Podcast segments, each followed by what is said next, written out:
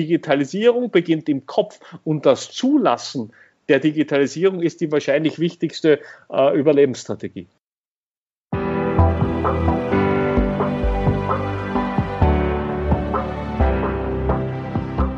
Willkommen bei Breakfast Briefings, dem Management-Podcast von Business Circle.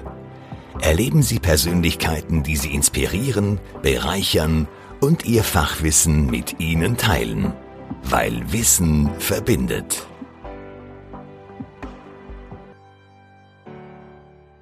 Hallo, ich bin Lisa Maria Centeno, Content Managerin bei Business Circle. Die aktuelle Corona-Krise führt zu einer rapiden Zunahme digitaler Prozesse und Arbeitswelten. Vielen Unternehmen wird jetzt erst klar, welche Bedeutung die digitale Transformation für ihr wirtschaftliches Überleben hat. Doch was sind die besten Überlebensstrategien heutzutage? Darüber habe ich mit Kommunikationsexperte Robert Seger gesprochen. Robert Seger berät Unternehmen bei Digitalisierungsstrategien, Innovationskraft und mutiger Kommunikation. Wir haben darüber gesprochen, welche Überlebensstrategie Unternehmen heute haben müssen, wo Digitalisierung anfängt und wie die Zukunft nach der Krise aussieht.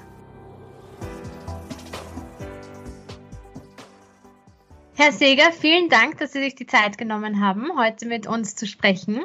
Ähm, Sie sind vortragender Gutachter und Experte für mutige Kommunikation und Ihr Steckenpferd ist die Digitalisierung.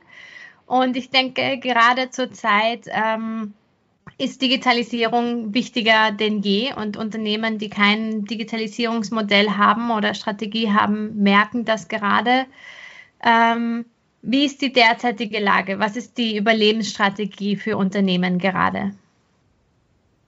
Danke, danke für die Einladung, an diesem, äh, an diesem Podcast teilzunehmen. Ich freue mich sehr. Business Circle unterstütze immer sehr, sehr gerne und ich freue mich, dass ihr in so Krisenzeiten auch spannenden Content schafft. Und was momentan passiert, ist, ist eigentlich etwas, was man so bezeichnen kann als alle Unternehmen haben momentan einen Crashkurs, äh, einen unfreiwilligen Crashkurs im Bereich der Digitalisierung. Das ist das, was momentan äh, passiert und das ist ähm, so beschissen die Situation auch ist, so spannend ist doch diese digitale Entwicklung. Dinge, die vor ein paar Wochen noch völlig undenkbar wären, gewesen wären, sind heute Realität. Ob sie, ob sie auch überall so wunderbar gelebt werden, ist, ist, ist die Frage. Plötzlich ist Distance Learning, das E-Rezept, die Videokonferenz, all das ist plötzlich Gegenwart. Jeder muss sich damit beschäftigen. Plötzlich ist die digitale Signatur, das heißt, das Signieren von Dokumenten für die Bank ist plötzlich äh, ist plötzlich möglich. Ich brauche äh, nichts mehr gegenzeichnen, wenn der Postbote kommt und, und, und. Plötzlich werden wir in eine Digitalisierung hineingezwungen und die Überlebensstrategie ist eigentlich immer die gleiche ähm, ob in der Krisezeit oder nicht. Ähm, Digitalisierung beginnt ja immer hier oben. Digitalisierung beginnt immer bei uns im Kopf. Digitalisierung ist nie eine Frage der Tools. Das merkt man gerade jetzt, denn wir hatten jetzt alle nicht die Zeit, zuerst Infrastruktur aufzurüsten, sondern was jetzt passiert ist, ist, wir sind quasi von, von 0 auf 100 digitalisiert worden und wir mussten eigentlich großteils mit den bestehenden Möglichkeiten, denn Webcams sind ausverkauft, zum Teil sind Laptops ausverkauft, es sind viele, viele Geräte sind heute ausverkauft. Deshalb müssen wir mit dem Bestehenden uns digitalisieren. Und da zeigt sich, wenn ich im Kopf digital fit bin, das heißt bereit bin, etwas zu verändern und dann verstehe, okay, es geht nicht der Mensch dadurch verloren, es geht nicht die Menschlichkeit dadurch verloren. Wir sitzen uns heute auch gegenüber und es ist ganz ähnlich, als wären wir im Kaffeehaus, was trotzdem vielleicht noch gemütlicher wäre, aber letztlich spricht hier auch die Lisa mit dem Robert und da hat sich nicht so viel verändert. Verändert hat sich nur, dass wir eine digitale mm, Brücke zwischen uns bauen und, und wenn wir im Kopf verstehen, dass sich Dinge verändern, und jetzt das auch zulassen. Ich meine, ich weiß, viele haben sich jetzt noch ganz lange auch gegen das Homeoffice gewehrt, und zwar Unternehmen und auch Personen. Das heißt, Digitalisierung beginnt im Kopf und das Zulassen der Digitalisierung ist die wahrscheinlich wichtigste äh, Überlebensstrategie. Was hält Unternehmen davon ab, auf Digitalisierung zu setzen oder auf Digitalisierung umzusteigen? Warum, warum gibt es immer noch so viele Unternehmen, die jetzt in der Krise stecken? Das ist, das ist ganz interessant. Und, und der Grund dafür, der liegt in einem Phänomen, das ich gerne bezeichne als das Ausnahmeparadoxon. Und das passiert auf folgender Überlegung, und zwar, wenn man mit Menschen über Digitalisierung spricht. Ich, ich, trage ganz oft vor und, und, und versuche Menschen fit zu machen und erkläre es. Und die Menschen sehen das schon. Die sagen, ja, Digitalisierung ist total wichtig. Ja, das ist alles wird digitalisiert. Ich sehe das.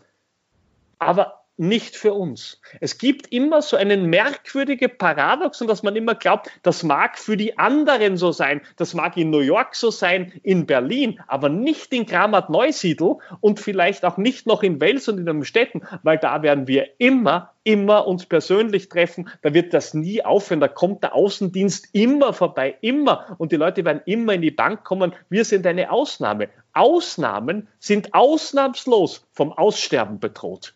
Und das merken wir jetzt plötzlich, weil jetzt gibt es die Ausnahme nicht mehr. Jetzt gibt es einfach nur mehr die Regel. Und jetzt, das Interessante an der Krise ist, jetzt merken alle, okay, wir sind doch keine Ausnahme. Wir müssen auch digital arbeiten. Ich kann halt nicht mehr in die Bank gehen. Ich kann halt, der Außendienst kann halt nicht mehr von A nach B fahren. Und all die geglaubt haben, es wäre eine Ausnahme, die, die, die sehen jetzt, hoppala, das ist ja doch nicht so. Und da ist das Spannende, die, das Problem an der Digitalisierung ist ja nie die fehlende Technologie. Ja? In Österreich schon gar nicht, da ist auch das Internet gut genug, dass wir das überall ganz gut durchziehen, sondern eigentlich eher so diese fehlende Bereitschaft einzugestehen, dass Dinge halt heute nicht mehr so sind wie noch vor drei Jahren, wie noch vor fünf Jahren und noch vor sieben Jahren. Und weil wir uns mit Veränderung ganz generell schwer tun, ähm, sagen wir, ah, das haben wir schon immer so gemacht und deshalb machen wir es weiter. Diese Krise jetzt zwingt uns ganz akut zu sagen, hoppala, jetzt kann ich nicht mehr auf Geschäftsreise fahren für ein 20-Minuten-Gespräch nach Frankfurt. Es klappt ja über Skype auch oder über Zoom oder über WebEx, was auch immer. Ja? Und, und wenn wir dann dieses Ausnahmeparadoxon wegschalten können im Kopf und uns ähm, den Menschen auch ein Stück weit die Freiheit geben, es zu machen. Ja, dann sagen sie aber bei dem Homeoffice, da kann ich sie nicht genug überwachen. Ach, so ein Blödsinn. In Wahrheit arbeiten die Leute im Homeoffice viel, viel mehr. Das braucht man nur. Ich brauche nur drei Türen weiter. Hier sind meine Kinder. Seit sie seit sie Homeschooling oder Distance Learning haben, haben die viel, viel mehr zu tun als in der Schule. Ja? Also man muss das auch immer sozusagen äh, im, im richtigen Licht sehen. Also die, die größte Hürde ist immer, dass ganz viele geglaubt haben, sie seien noch auf eine ganz paradoxe Art und Weise eine Ausnahme von der Digitalisierung. Sie sind die letzten Branchen, die immer nur persönlich funktionieren. Vom Holzhandel über die Bank, alle angefangen. Und die merken jetzt alle, okay, mit der Digitalisierung geht es auch. Es geht anders. Und, und wenn ich das mal verstanden habe und diesen Veränderungsprozess in Gang gesetzt habe und es dann auch schaffe, quasi das Nebeneinander des Persönlichen und des Digitalen zu verbinden, na dann wird es auch in Zukunft klappen. Das ist so der, der größte, größte Denkfehler beim Unternehmer, warum viele heute auch in der Digitalisierungskrise waren, weil sie immer gedacht haben, sie sind eine Ausnahme von dem Trend. Sie haben es schon gesehen, aber sie haben gedacht, sie sind halt nicht dabei passiert ja bei uns im, im, Persönlichen ja auch immer wieder, dass wir denken, ja, das zählt für alle anderen und nicht für genau. uns. Ja, ähm, okay, aber mittlerweile realisieren Unternehmen, dass sie einfach digitalisieren müssen, sonst überleben sie nicht. Genau. Wie, wie kann man das angehen? Wie geht man jetzt für ein total klassisches, traditionelles Unternehmen, wie kann man da Digitalisierung fördern, beziehungsweise auch ähm, digitale Transformation bis hin zur Innovation fördern? Ähm, naja, das fängt, das, fängt immer, das fängt immer mit den eigenen äh, Mitarbeitern an. Also digitale Innovation beginnt nicht mit einem schnelleren Internet. Es beginnt nicht mit dem Einsatz von einem CRM-System oder, oder von, von irgendwelchen Tools und Gadgets. Es, es ist immer eine Sache, dass du deine Mitarbeiter digital fit nimmst, weil die musst du mit auf die Reise nehmen. Es hilft doch nichts, wenn du jedem ein iPad in die Hand drückst oder einen, eine Webcam gibst, wenn du den nicht fit machst, dass er das auch richtig benutzen kann und es auch benutzen darf und auch persönlich versteht, welche Möglichkeiten, vielleicht sogar Vorteile er dadurch hat, wird wird die Akzeptanz der Digitalisierung niemals passieren. Das heißt, die große Chance ist jetzt, jetzt musst du es schaffen, deine Leute fit zu machen in den Bereichen, die halt möglich sind. Und du musst dir ganz genau überlegen, nämlich aus der Notsituation heraus, wie kann ich denn das, das mein Geschäft, das heute nicht mehr darauf aufbauen kann, dass A, B treffen sich Also das ist momentan halt nicht möglich. Ich kann keine Wohnung besichtigen, ich kann vielleicht nicht mehr ins Geschäft kommen. Äh, all diese Dinge fallen jetzt weg. Wie schaffe ich es, trotzdem mein Businessmodell zu transferieren? Ein klassisches Beispiel wäre, ähm, weil ich heute erst am Vormittag äh, lange darüber auch ein Webinar gegeben habe für, für einen Branchenriesen davon. Ich, ich sage jetzt den Namen nicht, aber ihr wisst dann alle, wer gemeint ist. Nehmen wir nur die Branche der Immobilienmakler. Immobilienmakler haben sich lange vor vielen Errungenschaften der Digitalisierung gesträubt. Und da meine ich nicht, dass es eine Webseite gibt, wo du, wo du dir irgendwelche Häuser durchschauen kannst. Das ist ja nicht Digitalisierung. Ja? Ähm, die haben immer gesagt, das Wichtigste für mich als Makler ist, dass ich meinen Kunden treffe vor Ort, dann führe ich ihn durch die Wohnung. Das ist das gleiche Prinzip wie vor 20 Jahren und wie vor 10 Jahren und wie vor 5 Jahren. Und sie waren überzeugt, das gibt, es gibt kein anderes Modell. Jetzt habe ich das interessante Phänomen, es kommt, ich kann nicht mehr besichtigen. Aber Menschen suchen jetzt trotzdem noch Wohnungen. Menschen würden gerne ihre Wohnungen verkaufen. Das heißt, plötzlich werden ganz andere Dinge wesentlich. Ich kann nicht sagen, kann ich meinen, meinen Vermieter und meinen Mieter, kann ich die zusammen in eine Videokonferenz schalten? Kann ich virtuelle Führungen anbieten? Führe ich allein jemanden durch die Wohnung? Kann währenddessen Fragen beantworten? Hier gibt es ganz viele traditionelle Business Cases, die man einfach auf die Digitalisierung übertragen kann. Und daraus entsteht vielleicht auch digitale Innovation, weil dann könnte man sich überlegen, aha, wenn ich jetzt diese Videokonferenz habe, könnte ich doch auch nicht nur meinen potenziellen Käufer dazu einladen. Vielleicht hole ich mir auch den Finanzexperten, den Finanzierungsexperten von der Bank dazu und eröffne quasi neue äh, Betätigungsfelder sogar für mich. So entsteht digitale Innovation. Die entsteht letztlich ganz trivial aus, aus dem Umdenken, wie kann ich einen äh, analogen Prozess in einen digitalen Prozess verwandeln, was braucht es dafür und dann kommt man vielleicht drauf, aha, da kann ich an da und dort kann ich noch Stellschrauben verändern und dann wird das Ganze anders, besser, moderner, schneller und ich habe am Ende vielleicht dann sogar noch mehr Zeit, um meinen Kunden zu beraten, habe vielleicht noch mehr Zeit, ähm, die Dinge zu machen. Oder, oder wo man es auch ganz deutlich sieht, ist zum Beispiel ähm, momentan bei den Banken. Jetzt sind die alle auf Homeoffice. Und ganz vielen Banken, in traditionellen Banken, da meine ich nicht die neuen, modernen, ähm, reinen Online-Banking, da passiert ganz viel auf dem Thema physische Unterschrift. Da ist ganz viel physische Unterschrift. Kreditkarte heißt heute immer noch für einen Unternehmer in die Bank fahren, und ein Formular unterschreiben. Jetzt, jetzt, jetzt kommt keiner mehr in die Bank, weil das nicht mehr geht. Und jetzt muss ich mir plötzlich überlegen, aha, jetzt kann der nicht mehr unterschreiben. Oh, und bisher habe ich das nicht akzeptiert. Okay, aber das PDF ist nicht sicher.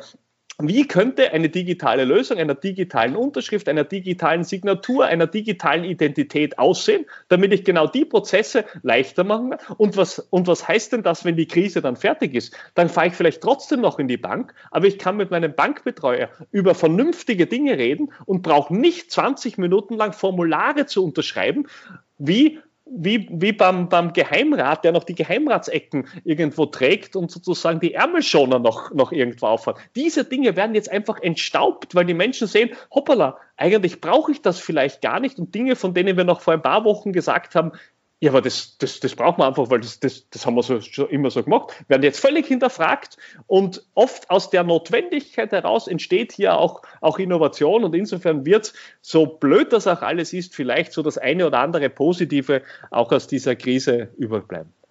Ja, Chancen entstehen auf jeden Fall. Ist die Frage, ob man sie nützt. Aber man sieht ja auch zum Beispiel am Beispiel China, also 5G, künstliche Intelligenz, äh, Drohnenlieferungen, ähm, all das, all diese rapiden Entwicklungen sind jetzt irrsinnig gewachsen. Was bedeuten all diese Entwicklungen für unsere Digitalisierungsstrategien? Welche, welche Methoden können wir nutzen, ähm, die sich jetzt offenbaren? Also was, was ganz generell immer noch so ist, dass wir ähm, äh, den, den Fortschritt der Digitalisierung eigentlich immer auch unterschätzen. Und das, das beruht ganz einfach darauf, dass wir es einfach nicht, nicht wahrnehmen können, nicht begreifen können, weil der Wandel so, so unfassbar schnell geht. Das merkt man schon mit der Internetgeschwindigkeit, das sieht man mit vielen anderen, wie weit heute künstliche Intelligenz bereits ist. Heute schlagen die besten Pokercomputer schlagen die weltbesten Pokerspieler. Und da mag man sagen, aber gerade Poker, verdammt noch einmal, das beruht doch auf dem, was Menschen am besten können, Blöffen und Intuition und Gesichter lesen und so weiter. Jetzt kommt doch die Maschine und die kann das doch besser. Also all diese Dinge führen ja so zu einer Art dritten, sagt man heute, so einer Art dritten Revolution in der Digitalisierung, die ganz stark eben auf dem Thema ähm, künstliche Intelligenz aufbaut, die, die über Algorithmen gelöst ist. Das merkt man auch, wenn man sich überlegt, worin investiert Facebook, worin investiert Google, worin äh, investiert Amazon, dann investieren die ganz, ganz stark in Firmen, die gerade diese, diese Bereiche auch abdecken. Und da, da spüren wir natürlich eine, eine ganz große, eine, eine ganz, ganz große Veränderung in dem Bereich. Und hier ist es für Unternehmen einfach so, das ist nicht nur etwas, was man den Großen überlassen darf und kann und soll. Ja, es kann nicht alle Innovationen dieser Welt, braucht nicht von Google, Amazon, Facebook, Apple und so weiter was ausgehen, sondern es gibt viele auch, auch innovative österreichische Unternehmen, die in dem Bereich, sei es jetzt äh, Artificial Intelligence, sei es auch virtuelle, äh, also Virtual Reality, auch das wurde schon oft tot, tot gesagt, kommt jetzt garantiert wieder zurück. Ähm, weil es völlig andere Endgeräte gibt, völlig neue Anwendungs Anwendungsfälle gibt. Denken wir nur an den Bereich Telemedizin, Telemedizin in Kombination mit, mit künstlicher Intelligenz, all, all diese Dinge. Äh, kommen jetzt und, und bieten ein unglaublich großes Feld an, an, an Betätigungen und ich kann heute Chatbots und künstliche Intelligenz von, vom Online-Shop bis hin eben zur, zur Medizin, zur Schule und so weiter einsetzen. Also da gibt es eine, eine unglaubliche Bandbreite an, an, an Einsatzmöglichkeiten der, der, der Digitalisierung, die es einfach heute möglich macht, so auch diesen nächsten Schritt zu gehen. Und das wird auch wichtig sein, weil es ganz schnell passieren kann, dass uns andere abhängen. Ja, wir sind in manchen Dingen sozusagen so ein bisschen weit hinten, weil wir lange gesagt haben, naja, wir haben schon, was wir haben und das ist schon gut und wir haben, wir haben die Kammer und wir haben sozusagen unsere Vorschriften und Gewerbeordnung und so weiter. Jetzt merken wir in der Krise, hoppala, jetzt könnten wir das alles ein bisschen anders machen und das führt schon auch quasi ein bisschen zu, zu, zu diesem äh, zu diesem Umdenken und zu diesem, zu diesem anderen Denken. Und nehmen wir mal nur kurz an, ich, ich wage jetzt eine ganz, ganz eine ganz, ganz böse und, und unfassbar provokante These in den Raum zu werfen, aber nehmen wir mal an, ähm, wir wären schon ein Stück weit weiter mit implantierter Medizin, ja, also sozusagen, dass wir alle schon einen Chip unter der Haut implantiert hätten. Ne? Und dieser Chip könnte äh, unsere Blutdaten analysieren, dann wäre das Thema Corona-Krise relativ simpel gelöst, weil es könnte jeder remote-mäßig getestet werden und remote-mäßig vielleicht sogar sozusagen in Quarantäne gesteckt werden. Klar, das mag ein bisschen eine, eine, eine Dystopie für manche erscheinen, aber all das ist letztlich auch digitale, digitaler Fortschritt und in solchen Krisen denken wir auch darüber nach, wie könnte denn so, wie könnte uns denn auch quasi die Digitalisierung helfen, zukünftige Krisen dieser Art auch auch, auch zu überwinden. Also da, da gibt ganz viele, äh, gibt ganz viele Möglichkeiten, ganz viele Chancen, aber halt auch, auch viele Dinge, die wir ethisch berücksichtigen müssen und so weiter. Also hier ist noch viel Arbeit vor uns und vielleicht haben wir gerade jetzt ein bisschen Ruhe, um über diese Dinge auch ein bisschen nachzudenken. Ganz bestimmt. Ich hoffe, hoffentlich auf jeden hm. Fall. Ähm, ich merke das auf beiden Seiten. Also einerseits wird über Entschleunigung gesprochen, andererseits äh, bekommen Unternehmen wahnsinnig die Krise, die jetzt keine Einkommensquelle, keine digitale Einkommensquelle haben. Also da ist eine riesige Ambivalenz. Genauso mit, äh, wenn man an die Zukunft denkt. Gleichzeitig äh, wird Digitalisierung gefördert und es wird immer notwendiger, dass Be Bereiche digitalisiert werden, bis hin zu, ähm, wie soll man sagen, Null-Kontakt-Strategien. Genau. Ähm, aber gleichzeitig sieht man auch so diesen Entschleunigungstrend und den Trend nach Lokalität und diesen Wunsch wieder zurück zum Lokalen. Also es sind ganz, ganz viele Dinge, die sich gerade entwickeln. Zusätzlich mit ähm, ja, Homeoffice etabliert mhm. sich als sehr effektive Arbeitsmethode. Was glauben Sie, in welche Richtung das Ganze gehen wird? Das ist eine ganz schwierige Frage, aber ich, ich, ich möchte, ich möchte kurz sozusagen auf, auf, auf dieses Thema, was Sie da kurz angesprochen haben, eingehen, weil es ist ein ganz wesentliches Thema und ich glaube, dass, dass die Digitalisierung in Zukunft beides nebeneinander zulässt. Ich glaube, dass Digitalisierung die kontaktlose, aber wir könnten sie auch automatisierte ja, äh, Möglichkeit zulässt, für all die Dinge, wo es eigentlich vielleicht gar keinen Menschen mehr braucht oder keinen Kontakt mehr braucht. Und um auf der anderen Seite so einen ganz interessanten Wunsch nach einer gewissen Menschlichkeit zu haben. So ein, ein ganz einfach zu verstehendes Beispiel, wo man das heute schon relativ gut verstehen kann, ist zum Beispiel eine, eine, ähm, eine eine äh, Ferienwohnungsvermittlungsplattform wie zum Beispiel Airbnb. Die haben nämlich diese zwei Dinge relativ großartig miteinander kombiniert. Auf der einen Seite ist ganz viel völlig kontaktlos. Ja? In den meisten Fällen triffst du denjenigen, dem die Wohnung gehört, gar nicht persönlich, sondern der Schlüssel ist in einem Schlüsselcode irgendwo hinterlegt. Alle Kommunikation läuft ausschließlich über App und alles. Aber trotzdem mietest du von einer Person, das ist ganz wesentlich für das Vertrauen der Menschen. Ne? Und kriegst von dieser Person auch wahrscheinlich personalisierte Tipps, wo du hin zum Essen gehen kannst. Also das ist, macht, dir, macht dir diesen wunderbaren Zauber von, von Airbnb auch aus, dass der dir sagen kann, hey,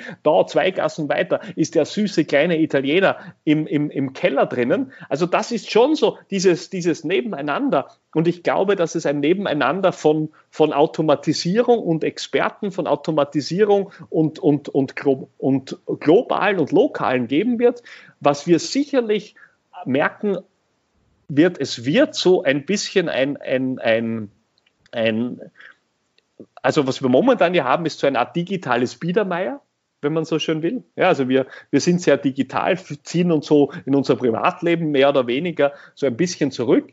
Das wird auf einem gewissen Grad sicherlich auch, auch so bleiben, glaube ich. Und was, was ich sehr hoffe, ist, dass, dass eben Werte wie lokal einkaufen, Werte wie auch lokale Nachbarschaftshilfe, egal ob sie jetzt analog oder digital äh, organisiert ist, gut funktionieren. Ich hoffe, dass wir auch aus der Krise lernen, wie schnell und wie einfach wir eigentlich, wenn es darauf ankommen würde, unsere Umwelt stützen können. Ich meine, die, die ganze Welt atmet jetzt einmal ordentlich durch. Ja? Also sozusagen was Besseres für den Umweltschutz hätte jetzt mal gar nicht passieren können. Ja? Und wie schnell geht es eigentlich, dass wir sagen, okay, dann muss ich vielleicht gar nicht immer wegfahren, immer wegfliegen. Also diese Dinge werden vielleicht auch wieder bewusster werden. Wir werden, werden uns manche Sachen auch, auch bewusster machen. Vielleicht äh, wird man auch in, in, im, im, medizinischen Bereich umdenken, muss immer der Arzt dem Patienten gegenüber sitzen, funktioniert nicht Telemedikation genauso gut wie, wie, wie eine, eine normale Geschichte viele digitale Prozesse, die wir jetzt im Crashkurs lernen werden, bleiben. Also digital is here to stay. Also das ist schon klar, ja. Das geht nicht weg. Also da, da, da werden schon viele nachher sagen, das war gar nicht mal so schlecht alles, ja. Und, und ich glaube, dass die gestärkt aus der Krise herauskommen, die es am Ende schaffen, beides miteinander zu verbinden das sehr Menschliche, das wird es weiterhin geben. Menschen werden gerne in Lokale gehen, die werden sich nicht alles zustellen lassen. Nein, und sie werden auch nicht alles online shoppen. Ja? Aber die, die beides anbieten, ja, und sie werden vielleicht auch gerne mit ihrem Bankbetreuer reden, wenn sie ein echtes Anliegen haben. Und sie werden gern automatisiert Dinge tun. Also dieses menschlich und automatisiert, menschliche Intelligenz und künstliche Intelligenz als nebeneinander und nicht als das eine ist sozusagen das Gute und das andere ist das komische, alte, das, da bin ich die Ausnahme davon, aber so, das wird sich so ein bisschen auflösen. Das hoffe ich, dass es ein bisschen bleibt und, ein, und ein, äh, auch ein bisschen ein Bewusstsein dafür, äh, auch ein, ein bewussteres Umgehen mit, mit, mit Ressourcen und auch das Nachdenken, ob alles so notwendig ist, alles alles äh, in diesem, äh, auch, auch in, mit der Reisetätigkeit und und und. Ich glaube, da, da gibt es viele, viele Möglichkeiten und da ist sicherlich die Digitalisierung auch, was das Thema ähm, globaler Global Footprint und so weiter betrifft, sicherlich auch ein, vielleicht sogar ein Segen ein Segen für die Welt. Ja. Und, und vielleicht auch, dass man ein bisschen drüber nachdenkt, ein bisschen auch der produzierenden Industrie wieder ein bisschen nach Europa zurückzuholen, um nicht äh, nur aus, aus Kostengründen völlig abhängig zu sein von, von, von Importen aus wo auch immer, wo es am allerbilligsten ist, es zu produzieren. Das ist sicherlich auch so ein, ein interessantes Learning, dass all das vielleicht gar nicht so immer nur das Allerbeste ist, dass nur billig und nur viel und nur schnell. Das, das wird vielleicht sozusagen ein bisschen weniger werden. Das würde ich mir wünschen. Äh, ich würde mir wünschen, dass wir die Krise auch bald überstehen äh, und, und gut überstehen und dann sozusagen hier auch, auch gestärkt äh, herausgehen und vielleicht auch ein bisschen klüger. Das wäre so ein bisschen mein, mein Wunsch. Es klingt sehr hoffnungsvoll und es klingt nach einer besseren Zukunft. Ein, ein weiteres Steckenpferd von Ihnen ist auch die mutige Kommunikation. Wie kommuniziert man in Krisenzeiten richtig? Also ganz generell, mutige Kommunikation heißt ja für mich in erster Linie ganz bewusst, nicht so zu kommunizieren, wie alle anderen auch zu kommunizieren, weil wir leben in einer Welt, das muss man sich ja immer vorstellen, wir scrollen jeden Tag die Länge des Empire State Buildings über Botschaften, die wir gar nicht wissen wollen. Und ganz viel ist einfach nur Einheitsbrei das muss man sagen, heute schauen Influencer alle gleich aus, die haben lange Beachwaves und machen, machen Duckfaces vor Hotels und das ist dann sozusagen der, der Einheitslook, den die halt alle haben.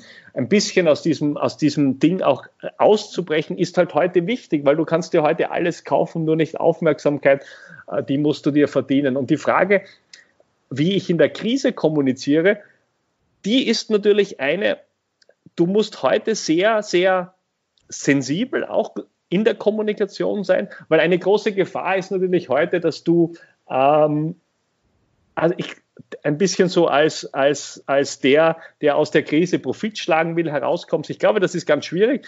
Heute musst du, wenn man sich heute so die, die, die Zeitungsinserate durchschaut oder egal wo auch immer man das hat, hast du das Gefühl, dass viele mit sehr viel Bedacht äh, kommunizieren. Trotzdem wird es notwendig sein, dass wir, wenn diese Krise noch ein bisschen länger dauert, auch irgendwann wieder sagen, ich möchte auch was verkaufen. Also ich glaube, dass du irgendwann auch das wieder sagen dürfen musst, ja, weil es ist alles gut. Jetzt sage ich, ich helfe dir und alles ist alles ist gut und wir halten alle zusammen, das ist gut. Aber irgendwann müssen auch alle wieder anfangen, irgendetwas zu verkaufen. Da meine ich nicht nur Klopapier und Desinfektionsmittel, sondern vielleicht irgendwann auch wieder Fahrräder und, und, und Poolzubehör und Webinare und Seminare, was auch immer, ja, also in, in eurem Fall. Das wird man irgendwann wieder, wieder sagen müssen. Und dann wird es notwendig sein, das in einer Art und Weise zu sagen, die an die Zeit angepasst ist und die nicht quasi gegen die Krise handelt, die aber auch nicht so völlig einförmig ist. Ich halte auch gar nichts davon, dass sich jetzt jeder anfängt, ähm, die tollen Fitnessübungen für zu Hause und was auch immer, das haben wir, hatten wir alles schon. Das ist schon durch. Das ist in der Woche eins lustig, in der Woche zwei gar nicht mehr, in der Woche drei will das niemand mehr hören. Ja? Dann wollen wir auch wieder eine ordentliche, ähm, normale Kommunikation fahren und das auch entsprechend, äh, entsprechend umgesetzt wissen. Und da ist es in der Krise ist es wichtig, vollkommen klar zu kommunizieren und auch, ich glaube, ganz einfach auch zu sagen, ähm, was man will. Also ich würde durchaus mutig finden, wenn ich mich heute hinstellen würde und sagen würde, ich würde jetzt wahnsinnig gern meine Fahrräder verkaufen, ich kann es halt nicht, ja, weil ihr könnt es nicht raus. Aber wenn die Krise mal aus ist, dann bitte kauft meine Fahrräder. Also es ist, also das wäre so von der Art, das ist schon eine Botschaft, die du, die du heute auch mal, auch mal, auch mal senden musst. Und, und, und ganz generell musst du halt schauen, dass, dass äh, es passiert noch etwas anderes. Heute ganz, ganz stark, das darf man nicht vergessen.